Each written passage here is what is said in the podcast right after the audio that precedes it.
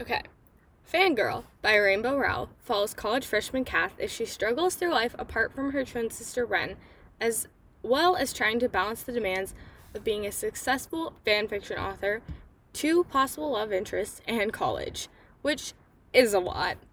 And for those of you who don't know, um, so Cath is basically writing fan fiction on Simon Snow, which is an eight book series that's basically Rainbow Rowell's version of Harry Potter. Now, it's not Harry Potter, they're completely different. And Rainbow Rowell eventually wrote Simon Snow books. Um, well, she wrote Carry On, which is the title of um, Cath's fanfiction. So, Cath's fanfiction that she's writing in Fangirl is called Carry On Simon. And then when Rainbow Rowell wrote a book about Baz and Simon, um, it was called Carry On. And so it's basically another take on a magical universe. It's really good. And anybody who's ever like not read Fangirl or Carry On, like you need to read them. They're so great. Um, especially Carry On. Carry On's another book that I'm sure I'll do an episode on shortly because it's amazing. And Fangirl is amazing. I love the book. It's like a comfort book for me because I first read it in eighth grade, and reading it now as a senior who's about to go into college is a completely different experience. Um, but I will go into more detail on that later. Honestly, it's just like an amazing book, and I love it, and I think everybody should read it because it's amazing.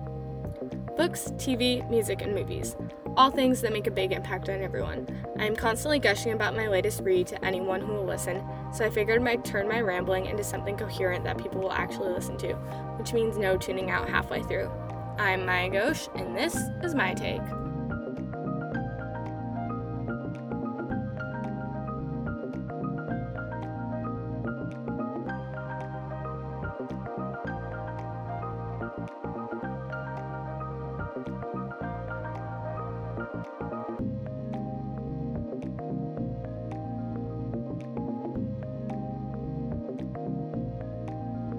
Okay, so as always, we are starting on the writing.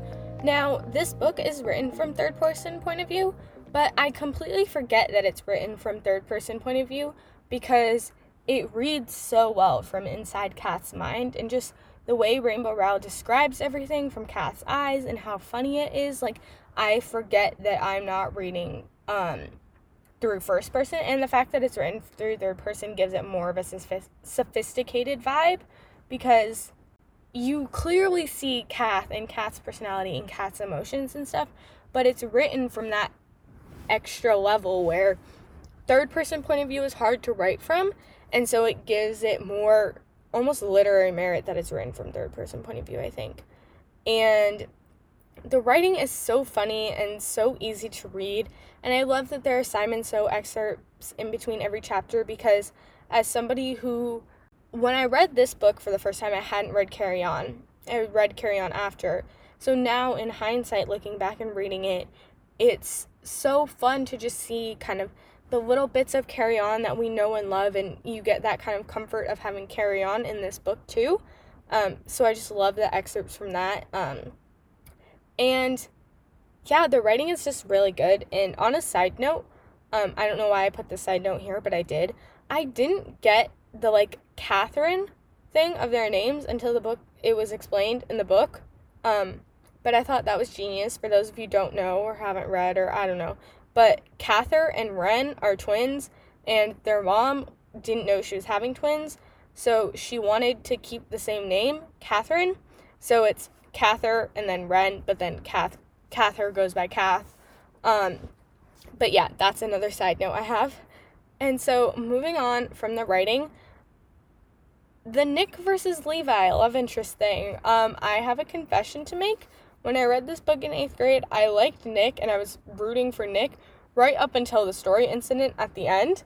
Um, and maybe it was just an eighth grade me thing because reading the Hunger Games, which I'm pretty sure I read in eighth grade too, um, or I read before eighth grade, but I read like in middle school. I liked Gale up until the end in the Hunger Games too. So I don't know why I was holding out hope. I don't know what eighth grade me was on because Levi is clearly the better option. Like from the get go, and not just because I have hindsight and have read this book and stuff.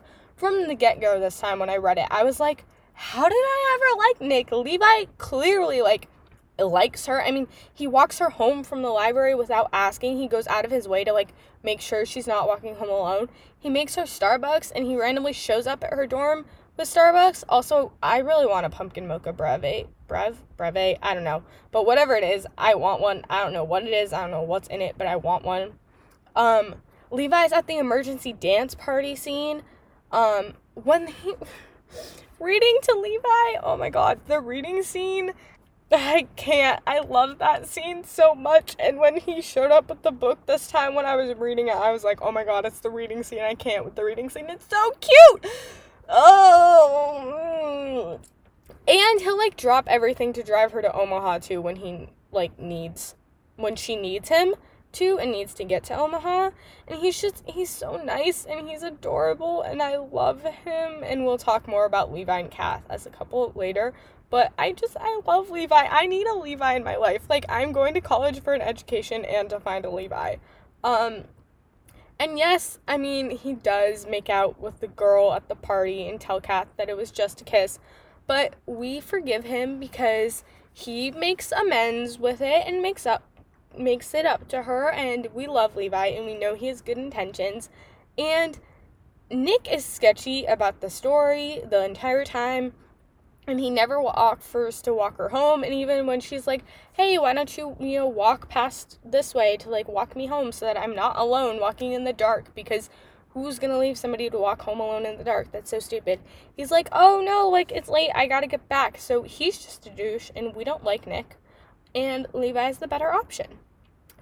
Now the other two major players in this book are reagan and Wren, um, besides Cath, which I guess I should give Cath her own section too, because I realized I didn't give Cath like a section. So we're gonna take a pause on our regularly scheduled program to talk about Cath real quick. Um, I love Cath. I see so much of myself in Cath because I am that nerd who doesn't want to go to a party and who probably is gonna spend a lot of time in her dorm room in college and um at one point in my life I did write fan fiction, but we're not talking about that. That's not for this. Um but Cath is just she's so pure and she's so innocent and she's so good-hearted and she cares so much about her dad and I just I love Cath and I see so much of myself in Cath and it's such a comfort to have a narrator like Cath.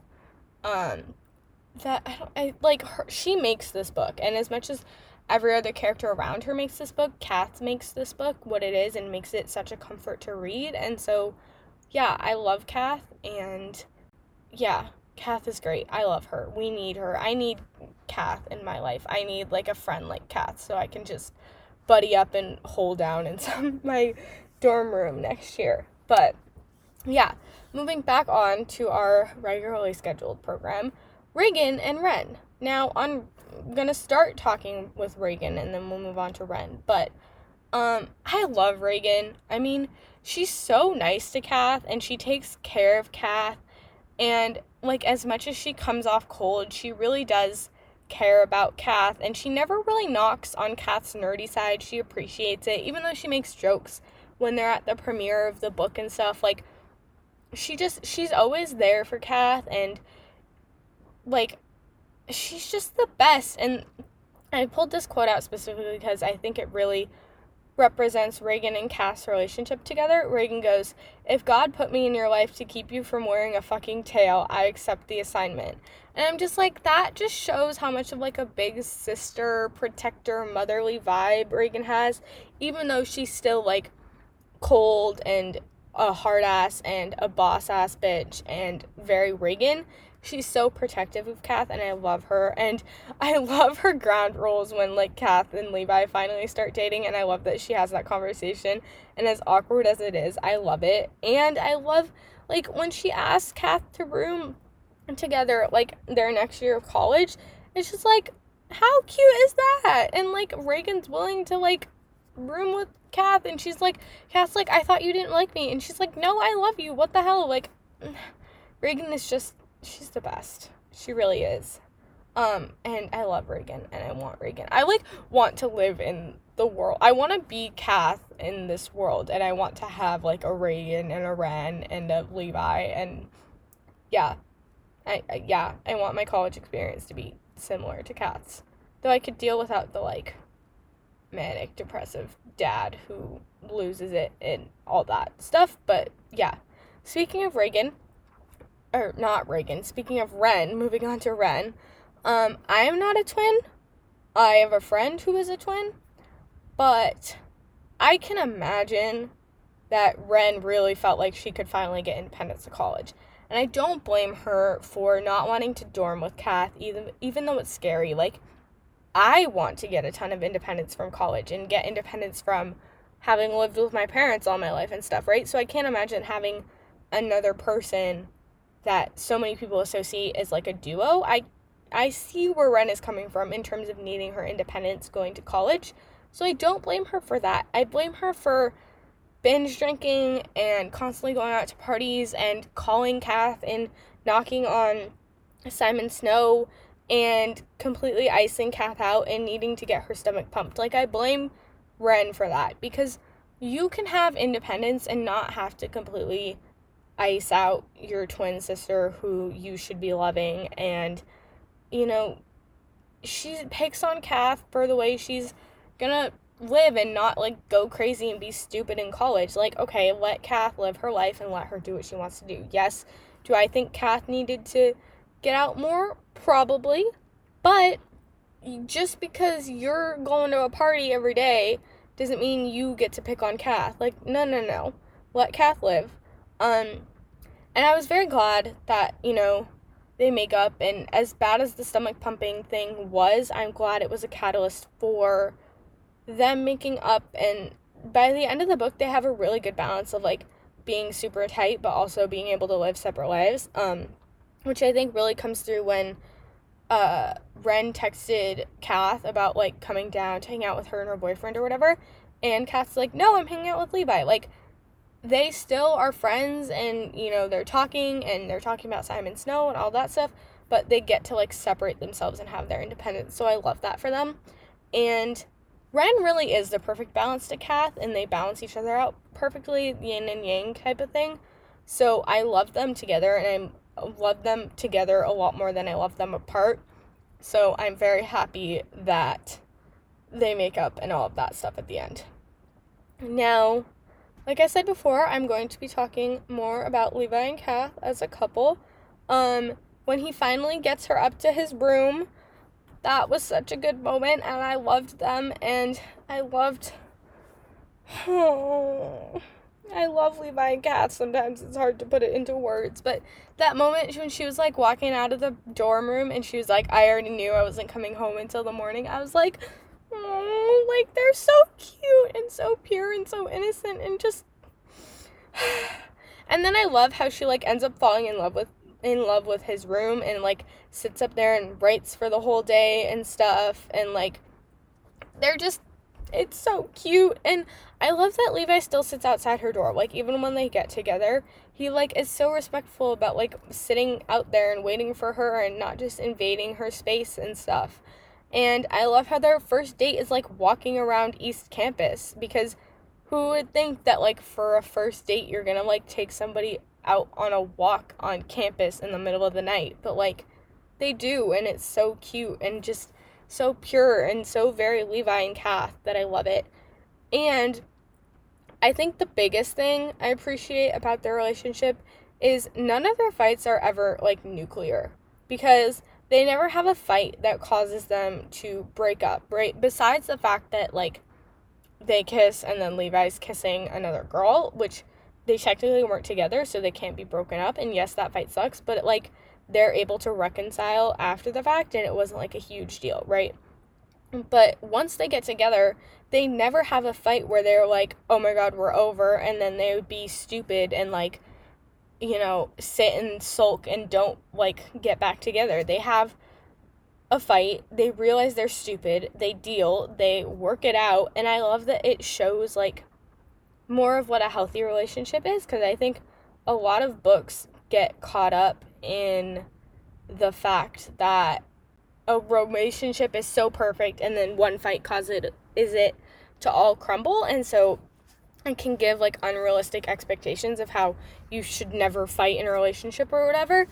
Um and i think that they show that like you can fight and you can argue but you get back together and you deal with it. And it just i love that that is something that happens and it's something that's different from most book portrayals of relationships and stuff. And i just i love that. And I love the way they say I love you when she's making him the omelet and it's just like gradual and then she's like I needed to make another omelet like they're just adorable together and I love it and I love them and I love how perfectly they work and just ugh it's ugh, I love them. I don't even have the words. I just I love them and I don't know how to describe it and yeah. Um so just other general things. Um, I love how protective everyone is when Nick shows up at the end and Reagan's like, "Is this yours?" I figured it wasn't, so I told him I had to wait outside. Like, ugh. And I love that like everybody's like, "No, what the hell?" And I love that Cath stands up for herself with the story and Nick. And I love that Cath is then able to write her own fiction writing story and kicks butt and gets published in the journal and stuff. And the other thing is I love that her dad was like a big player in the book because I think it could have been very easy, especially with the fact that they're going to college and stuff, to make her dad kind of like, oh, you know, drop off and oh, you know, we see him at Thanksgiving and stuff.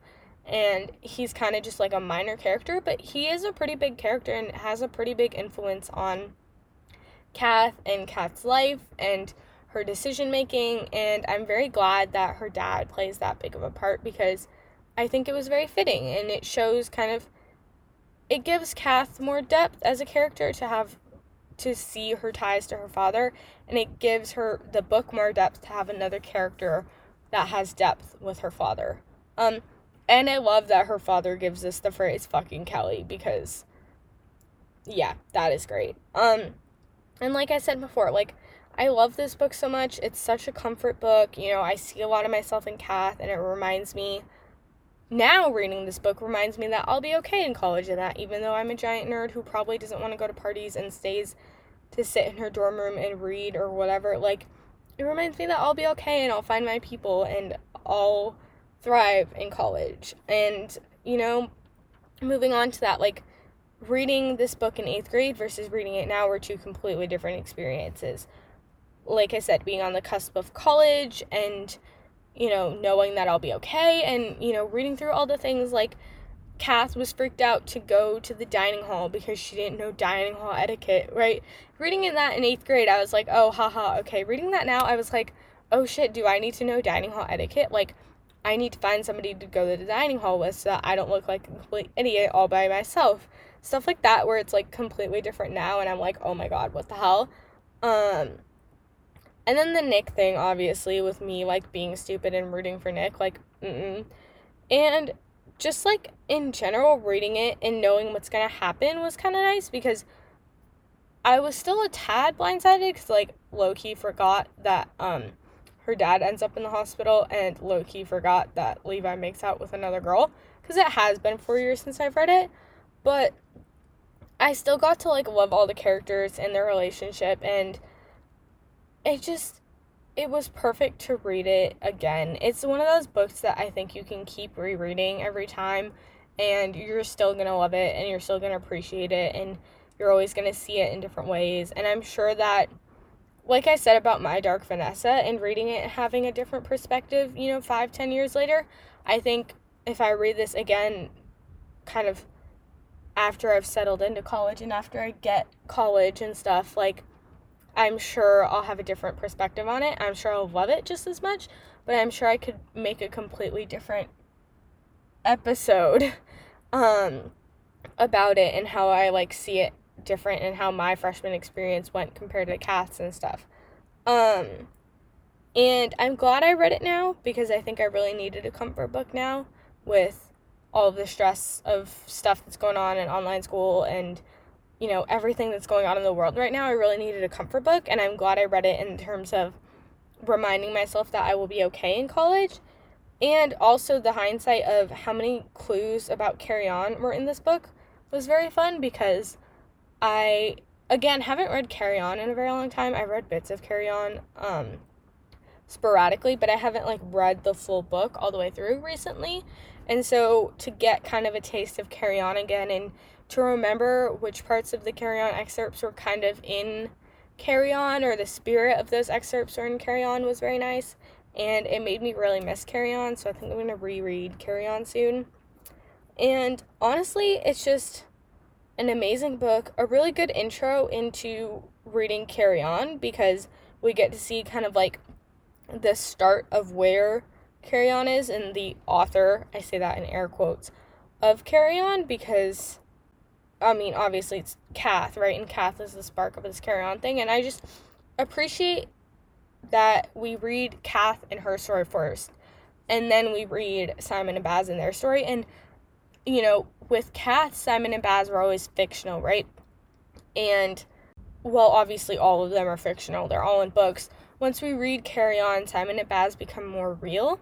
And so it's nice to kind of like read it from Cath's perspective first and then read Carry On. I don't know.